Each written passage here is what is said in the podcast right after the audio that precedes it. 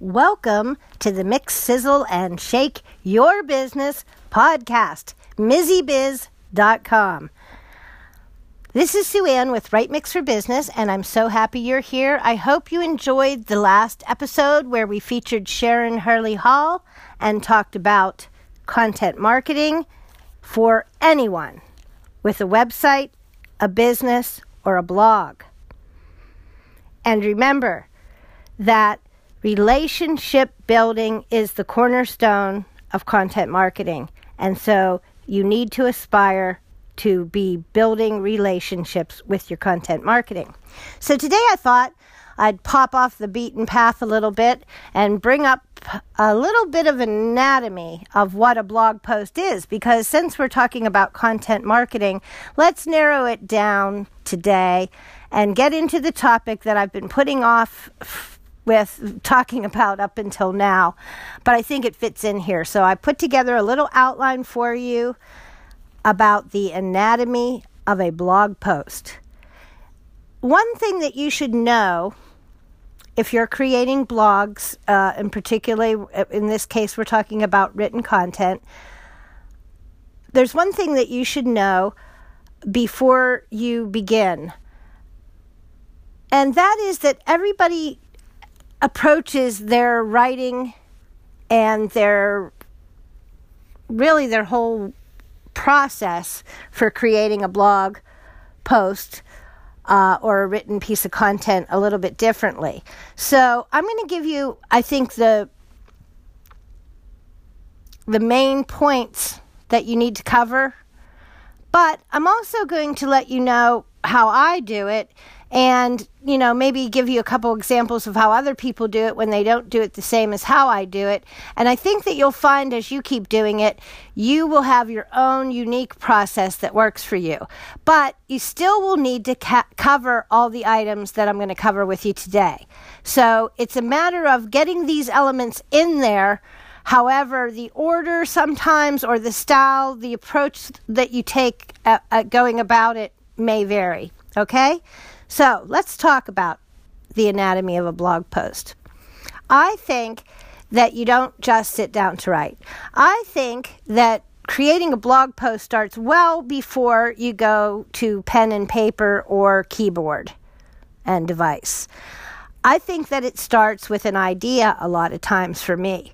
Um, the idea may stem from something that I need to talk about because people are asking about it, or it may stem from an idea that I've had that's a unique way to think about something. It may stem for, from research that I've been doing on a topic that I've collected a lot of research already and I have a lot of information on it. And now I'm ready to put together kind of a informational or complete statement on this research in the form of a blog post. But the the point I'm making is that usually the anatomy of a blog post means that you have to start with an idea. If you don't have a special big idea, unique idea, then you can go back to thinking about the topics that are pertinent to your audience, to your blog, to your business, to your industry. And you can brainstorm your brains out, coming up with just list and list and list of ideas for posts that focus on or talk about subject matter around that topic and that idea those those main categories your industry and so forth. So it's really easy to have ideas and to come up with content around any kind of business or any kind of subject matter, in my opinion. However, sometimes you just have that raging idea and that and you suddenly feel like, okay, I've got an idea, I've got to go with it, this is a post. On the other hand, even though that will be the start for me, sometimes with a post, and you know, for many of you, it starts with an idea, that bright idea, this is a post. Um, that's good, that's fine. But you also want to remember to be collecting those ideas constantly. And that's one thing that some of the best bloggers that I know, like Henneke, she has a file. She has a she has a collection of thoughts and ideas, or maybe a start of a a blog post or a sentence or two that is something that is in the quay something that she thinks she might come to or want to write about or will spark something or will be just in that idea bank and then she'll get some research around it and it starts to form more of a bigger idea and, and then it comes into play. But the point I'm making is always capture your ideas, come up with a way to capture ideas, and everything, in my opinion, is going to start with an idea. Now, that's not what some people talk about when they talk about the anatomy of a blog post. They don't say start with an idea or find a big idea or narrow down your subject matter or do your key keyword research. Most most of the time you don't hear that. You just get to let's write. Let's start with the headline or, you know, whatever. But I'm saying it goes a little bit deeper than that. There's a little bit of thought, there's a little bit of practice, there's a little bit of research gathering, there's a little bit of idea collecting, there's a little bit of brainstorming while you're in the shower. There's a little bit more to it before that idea surfaces to the level of I'm ready to write, at least for me. I think it's a good practice. I know a lot of my friends practice in the same way. They've got that quay of ideas.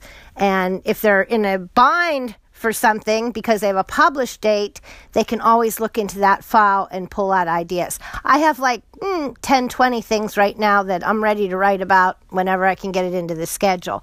So there's never, for me and for a lot of pro writers, there's never a lull. There's never a point where you don't have something to write about. I can't I kind of can't get it. I don't understand how you can't have an idea. If you're struggling with an idea, get in touch with me. Give me your topic, give me your categories, and I'll brainstorm with you because ideas are millions. Um, but let's get into now the real the real nuts and bolts of that anatomy because that was like a little bit of the introductory stuff that I always throw in there when we talk about any topic. So, for the real anatomy, my neck my first thing would be if you're thinking about writing or p- creating whatever, a blog post of any kind, really, you have to have a purpose. What, before you start, think about what is the purpose of this post. Um, lately, I've been doing that more and more because I'm trying to follow my content strategy and talk about things that I want to talk about that are key topics and categories for what I do on the blog. I also want to talk about things I'm learning, which is always current current topics in my industry. So, you know, that's always something that's on the top of my mind and easy to pull out because I'm constantly learning, studying, growing, taking courses, attending things you know, taking it all in and trying to stay up to date with the industry. But when you're writing down a post, when you're starting a post, when you're starting with your anatomy, stop and think, what is the purpose of this blog post? Am I telling people how to do X? Am I demonstrating some information about a particular subject matter, like a how to use a tool that I use in my business? Am I trying to demonstrate an idea in a bigger perspective in the industry? Am I talking about content marketing but in a new way? Am I talking about social media? And if so, why is it important? What is the purpose of talking about this? Do I want people to share this on social media? Do I want them to subscribe to my newsletter? Do I want them to leave a comment? Do I want them to read on to the next thing? What do I want them to do? There's usually a purpose. Do I want them to learn something that they can run out the door and start using in their business today? Whatever the purpose of your writing, clarify it and focus on it up front. So when you have a purpose, you then pull all the other ingredients into the anatomy and move forward. So with the purpose, you then will need a visual. One minimal visual. If you write anything, you must have a visual. You must. Mike Allton agrees. I just listened to him recently about talking about visuals. In fact, I think Mike Allton stated a BuzzSumo or maybe it was a HubSpot study that says that the most shared written blog posts show a graphic or a visual every 175 to 200 words. Boy, that's a lot of visuals within your writing. In fact, that's way more than I think anyone does. Um, I remember years ago when I first started writing and was trying to add visuals and, and get visual content to be part of my work on a regular basis, I remember Neil Patel saying something like every 300 words. Uh, regardless, if it's 175 or 200, if it's 300, if it's every 500 words, the point is that those visual contents that you create, those graphics, those um, whatever form it takes. It can be a chart, it can be a screenshot, it can be a photo, um, whatever it is, they should be often. But you have to have at least one. Even if you write, and then you want more depending on how long your post is. So think about a visual. Now, I know a couple creators um, who pick their visuals first, which I'm not sure how they do that. That to me that's unusual but maybe if you're usually working with just one a title visual if that's you, you know your mo or if you're just starting out and it's the most you can do is the one title visual that you need to have um, you might want to pick it first. You might want to pick it to go with your topic. You might want to stick it at the top of your screen and just have it there to keep you on track with, you know, the focus of the article, the idea that you're trying to keep up with. That visual might be a cue for you to pick ahead and, you know, put it at the top of the desktop and work from there. Um, for me, I like to add my visuals at the end of my content, unless I'm working from a visual in the idea itself. So sometimes there's visuals in my mind that fit with the idea right from the get go. Other times, I most of the time, my visuals complement the written piece and I bring them in afterwards. That doesn't mean they're not super important. That doesn't mean that they don't take a lot of time and effort. In fact, sometimes my posts are written for a long time before they get published because I'm putting together just the right visuals. And for me, it takes time to think about what's going to work. It takes time to search through photos and you know Canva um, it takes time to go through and, and search out. And a lot of times I'll even save a whole folder of visuals on deposit photos, which I use mostly for my work. Canva and deposit photos are my key go to visual creators. Um, and deposit photos will allow you to save in a note in a in the form of a notebook or a file folder.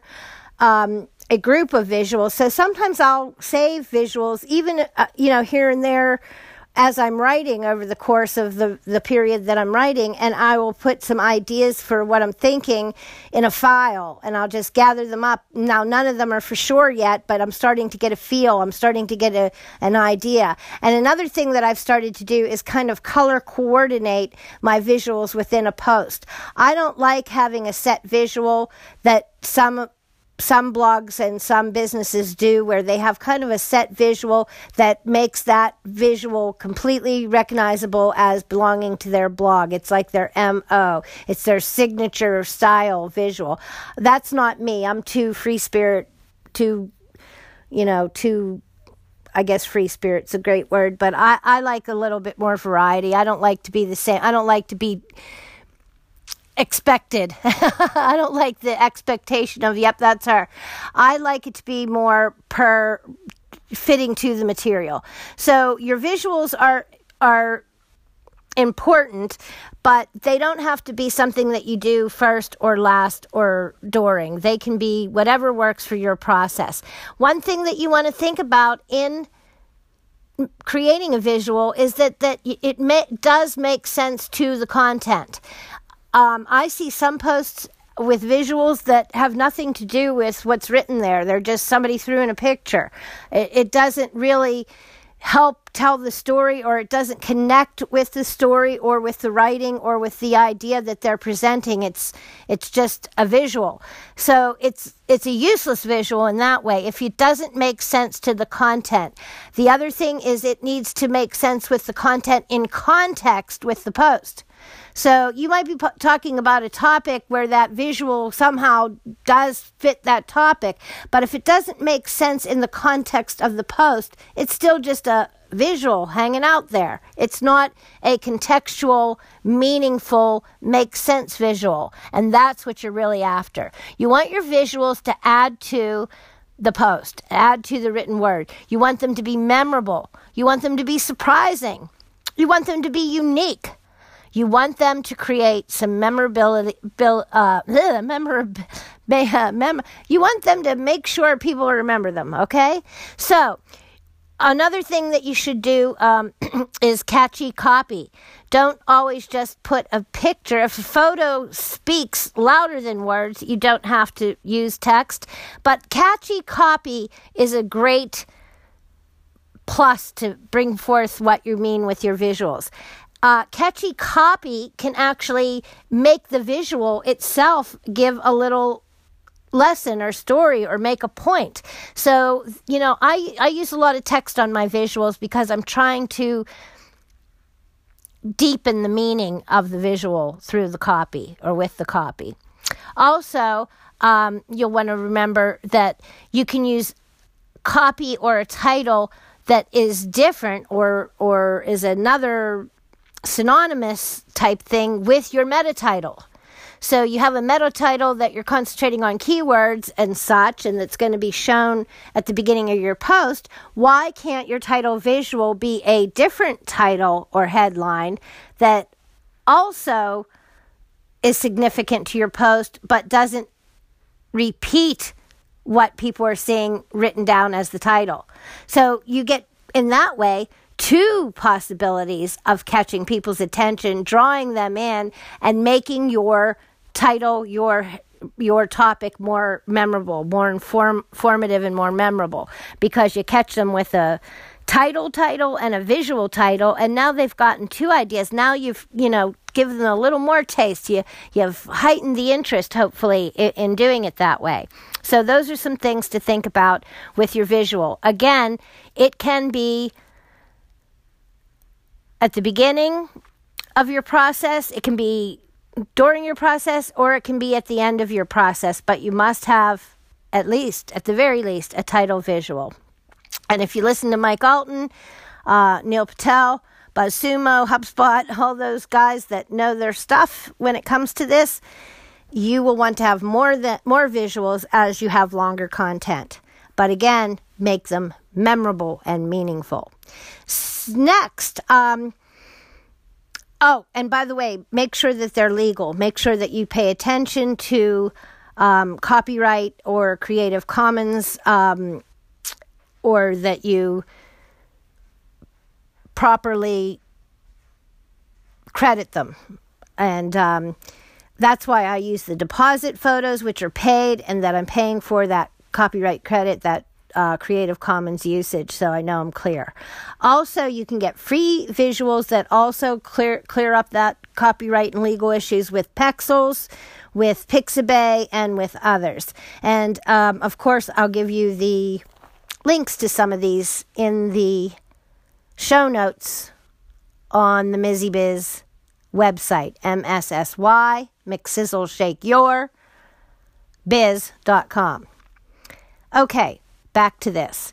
So after you have a purpose in mind, you may want to pull a visual to keep you on track or to work with, or you may want to write a headline because you know what that is. Now, often I'll write a headline, but it's really just direction because I don't ever put my headline into my WordPress site and into that headline spot that's going to make a URL until I'm pretty sure it's the one. And oftentimes, my initial headline, my working headline, the thing that gives me direction and is at the top of my idea and concept and, and is at the top of my writing, that original headline may not be the one that is published. That is just a starting point. Now, for other people, they will create a headline before they start any writing, and it will be the headline that they work with for sure because it's the keyword research publishable meta tag. It's the headline. However, even if it is the headline, if you do it that way, you should still do a lot of headline research and a lot of headline work, and you should brainstorm the headline. I write 20 or 25 headlines per post. I use the CoSchedule Headline Analyzer or the EMV Marketing uh, Analyzer, which is an emotional value um, headline tester. You can get on either one of those sites, CoSchedule site or the EMV site. I'll give you those links in the notes also. And you can test headlines there and find out if they're resonating. Um, and you get a score with CoSchedule that tells you how it is in terms of length, in terms of emotional wording, in terms of strength and power, and so forth. So, those are good tools to help you, but make sure you brainstorm that headline. Now, if you start with a working headline or a set headline, that's great. If you wait till the end, like me, and then confirm it, add it, change it, adjust it, make it the headline before you go to putting it on your WordPress site, that's okay too, just as long as the headline gets a lot of attention. Why? Because your headline does all the work. Some people say that your headline is the difference of whether people will click or read anything. So if you don't score big on your headline, it doesn't matter how great your content is or what you have to say, people won't get past that headline and get there. So that's how important it is. Um, some people say it's 80% of the work in a blog post, your headline, just to give you an idea of how important that is. It is, in some people's mind, the most important piece of your content. And um, it makes a difference on whether people read your work it's a, it has a big job by enticing people to click. It has a really big job to do. Next, um, I usually work in a couple ways. Sometimes I start with a starting piece of writing. I'll write out a couple sentences, ideas, a paragraph or two that I know is kind of the direction that I'm thinking about or wh- where I want to go and I'll just put those down to give me a starting point. But what I've been doing and finding out more and more and more as I go that works and that is helpful to keep you on track, especially if you're like me and you tend to have a lot of ideas and you start writing and you never know where it's going to go. Sometimes it's a good idea and a good thing to do for I like to do now is to maybe outline my ideas. Um, if you outline or if you you know, bullet point ideas and then you dump them all out. Then you can rearrange them and reorganize them. If you just get those ideas out in a bullet form or if you make an outline, you know, at least you're getting everything that you want out in a simple form. Then you can go back and think, hmm, the order of this outline should be this, or I should talk about this before that. And then you can fine tune it's at that point that you can start to you know, fine tune and rearrange and whatever. But having a headline or writing down a bunch of bullet points or just writing a series of paragraphs or sentences, something that gives me direction is sometimes a good way to go, a better way to go to keep you on track and to give you flow in a way that makes sense. Of course, editing is going to do a lot later, but this helps, I think, to make it more concise and to work from the get go. So, you might want to try if you're not outlining to do that, or at least, like I say, bullet points. I didn't outline it when I first started at all. I outlined after I wrote the post. And of course, that's another way that you can do it. That's another process. You can write your post and then read through and realize that, hmm, this doesn't make sense. This should be, this should be first. This should be second. And it's way down here at the end. I need to move it up. This doesn't even belong here. I went off on a tangent. Let's cross this all out. Um, so uh, in, in the beginning, I used to outline and put it back in order after it was all written in a rough draft. I find that if I think it through a little more and if I work to get my main ideas into a form of bullet points or an outline, it gives me better direction and it helps the flow of the article usually go better for me and it makes for a whole lot less changing, editing, and throwing parts away. So, if you have a headline, if you have a big idea, if you have a purpose, you're already ahead. The outline is just kind of putting the thoughts that fit those things together. Then you expand on there. However, you need to concentrate really hard on the intro. The intro is going to be next to the headline possibly the most important part of your The reason is the intro, or what some people call the lead, and that can be spelled L E D E, or lead like L E A D, but L E D E for copywriters and, and such. That lead is is eh, or intro. You know, if you just want to be a call it a writer, eh, you know, every writer calls it an intro, the lead, the right the intro. This is when you're introducing the subject matter, but why it's so important is like the headline, this is going to make the difference of whether people read on. So if you really have a strong intro, if you make it fun, if you make it interesting, if you blow them away with the initial thought or idea that something out of the water, if you do all those things in your intro, you will entice people to move on. If you have a strong intro, people will read on. So the intro or the lead is very, very important. So take some time. Again, some people write their lead last. They write the whole thing and then they pull it all together in that bam statement lead.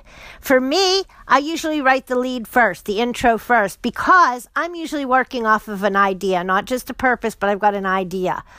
I then will decide how that idea is going to be a post and have a purpose, you know, where I'm going to spin the idea into belonging into my strategy and the purpose that I'm going to have for readers as they go through.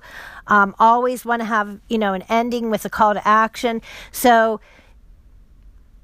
it's really important that your lead jump in there and pull kind of that huge statement of the headline together and really pull readers into wanting to read the body and the content that you're about to provide.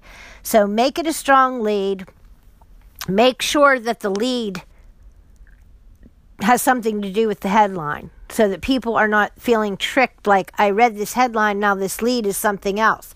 They have to coordinate. You don't want to confuse people. You don't want to put people off. But you want to still make the lead even stronger than the headline because they're going to be glad they clicked. Wow, this is good. I want to keep going. That's what you want to in- induce. That's what you want people to feel.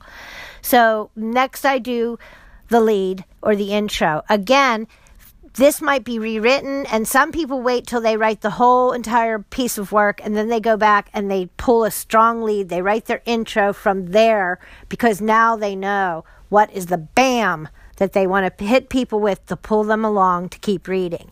And then in your body it again it's like it's really like anything. You want to have an intro a middle and an end. So you have a lead for your intro, you have a middle, which is the body of your work, and then you have an end, which is the conclusion. And in the case of writing digitally, it will include a call to action, also in other writing, but we're talking about digital blog post anatomy today for a blog post online. So, you, in your body, and, and in uh, your intro, your middle body, and your end, you want to think about a series of points um, again, they may be reflected in your outline, so your body might come together really easy because you might be able to see the series of points in your outline that, that are going to be the main content, the body. And you may want to do a series of points supported with examples or data or research to to um, prove your assumptions or to back your assumptions, to uh, give your idea proof or an example.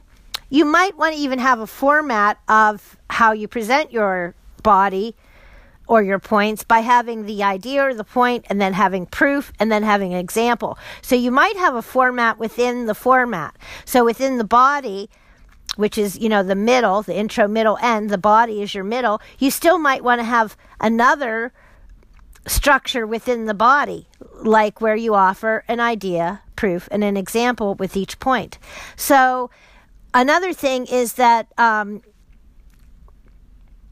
if you do this structure, a skeleton structure, and then you expand on it later, and you get the order of the flow that you want it, you ultimately end up back to an outline. Or your outline can, you know, give you the skeleton structure that then expands into, even if you freestyle the format and even if you don't follow a format like the idea proof example, if you just freestyle the format, either way, you want will end up back in the flow of the points from your outline. I hope that made sense. A little bit of a circle there. Um, another hint for you right here is you want to track and you want to record your links, etc., as you're collecting sources, as you're writing ideas and samples and examples and giving your proof, you want to always be crediting your resources appropriately. Your resources, your sources, and your links. So record those things along the way and make sure that you give proper credit as you go through the material. Um, and in the body, you'll also want to be thinking about not only doing things properly in terms of the content you deliver, whether it's expanding from the skeleton of your outline or whether it's in a format like idea proof example, um, either way, you'll want to, and you also want to check, make sure you track and record links and that you check those and credit those properly. Uh, along that line, you'll also have other structural object, uh, objectives um, in this body part. In other words, you'll want to use white space. You'll want to have subheads, and the subheads will need to make sense in the flow. In other words, subheads should tell their own story. Subheads should be for skimmers who don't read any of the copy, but they still can go from heading to heading to heading and get the gist of what you're trying to say. So, subheads pull some weight. They actually help break up the copy. They help you make use of white space that we just mentioned. Also, you want to use bullets and lists. You'll want to also um, have your content flow with some kind of perimeters. Um, and you'll want to have standouts in there, like quotes and stuff like that. Also, when you're writing your main copy and your body, you may want to think about your SEO and your meta details because they are part of the writing process, uh, at least these days, in the digital sphere. So you're thinking about search engine optimization, you're thinking about the meta details that you're going to write that are going to help the search engines find find your article and find this valuable content. And all this is part of the writing process. So it's getting deeper as we go, right? You definitely want to have all that involved. And that's some kind of part of those structural objectives, but the SEO and meta details are kind of even behind the scenes. They're not really something that your audience sees, like white space and use of subheads, but they're still important details into creating a valuable post. Also, the fine editing details would be the last thing that's important. And of course, you're going to fine edit the whole thing, but you're going to want to remember as you're writing the body that you want to maintain flow. You want the the order of your thoughts to make sense. You want to credit relevant sources. You want to keep search engine, engines in mind. You want to use proper grammar and proper punctuation and white space and visuals. So all of this is part of the fine editing, I think, to make sure that all of this is covered, but it's all really kind of part of this body work portion of the process, right? So then you want to have, once you have all of that kind of in order, you've got a strong headline, or you're going to work that out once you have everything down. Um, you have a super strong and powerful and enticing lead to bring people in. Your outline has helped you to take your ideas that were dumped out of your head and put them in some kind of order. And then your body helps you to create the copy to support the outline or expand on the outline and to support the headline and to keep e- readers interested and to follow through the flow of the series of points that you're trying to make. And then, ba ba ba it all ends with the strong close. You wrap up all your main points, or maybe you sum up everything in a statement, or maybe you do a quick, you know, here's what we talked about, bullet point, whatever. You're trying to reiterate your big idea.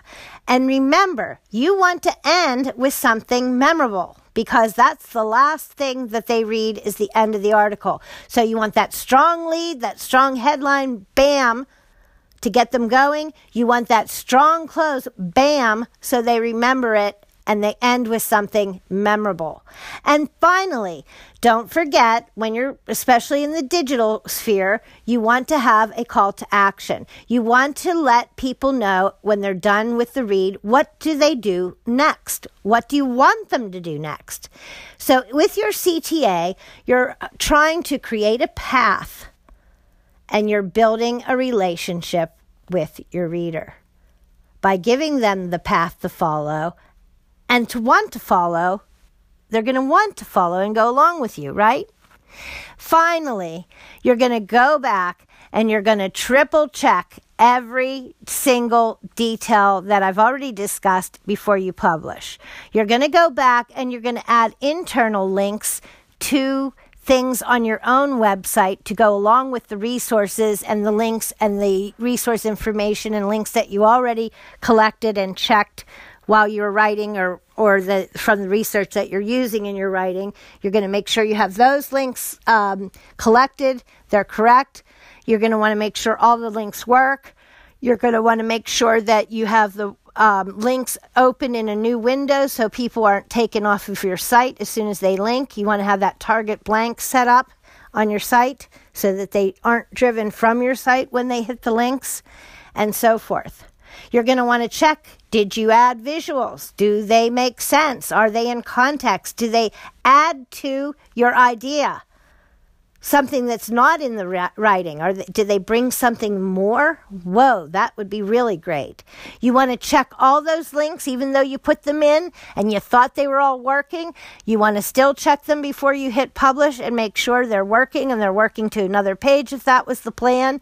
You want to add your click to tweet things into your article. And that's one of the last things that I do sometimes. And I, once in a while, have to go back after I publish and add those. Don't forget to add your click to tweet. Even if you're not a Twitterer, remember, other people are, and you want your content shared. You want your content to shared to other platforms. And so, even if you're not on those platforms, maybe you're getting a new audience with some help from your audience which is great. And then again, double check all your edits.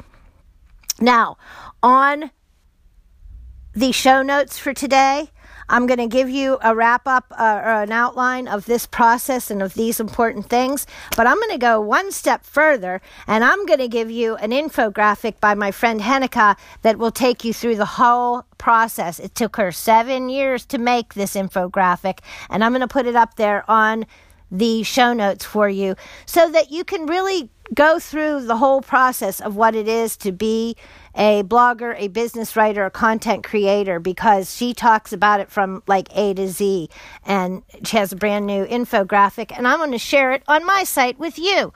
So that's Henneke from Enchanted Enchanting Marketing, and look for her infographic at Mizzy Biz, Mix, Sizzle, and Shake Your Business mssybiz.com. And next up on the next show, we're going to be hearing from Lisa Sicard, who I write for and who I love. Lisa's awesome, and she is a social media, I don't know, star, superstar. She's an expert. She's a, she's a, you see her everywhere. Everyone knows her. She's all over the web. She's all over Rhode Island. She's just an awesome person and I love writing for Inspire to Thrive. I love being part of that website. But Lisa has a big announcement. Yes, She's going to make it here on the Mix, Sizzle, and Shake Your Business podcast. So please tune in for the next episode with my guest, Lisa Sicard. Please tune in to my last episode if you missed it with Sharon Hurley Hall. Wow, guys, am I getting some great people on or what? And thank you for listening. Once again, this is Sue Ann signing off. Have a great day. Thanks. Thanks for checking out this Right Mix for Business presentation. Remember, if you need to bling your blog or you need help with any content assets for your business, right? Mix for business. Yep,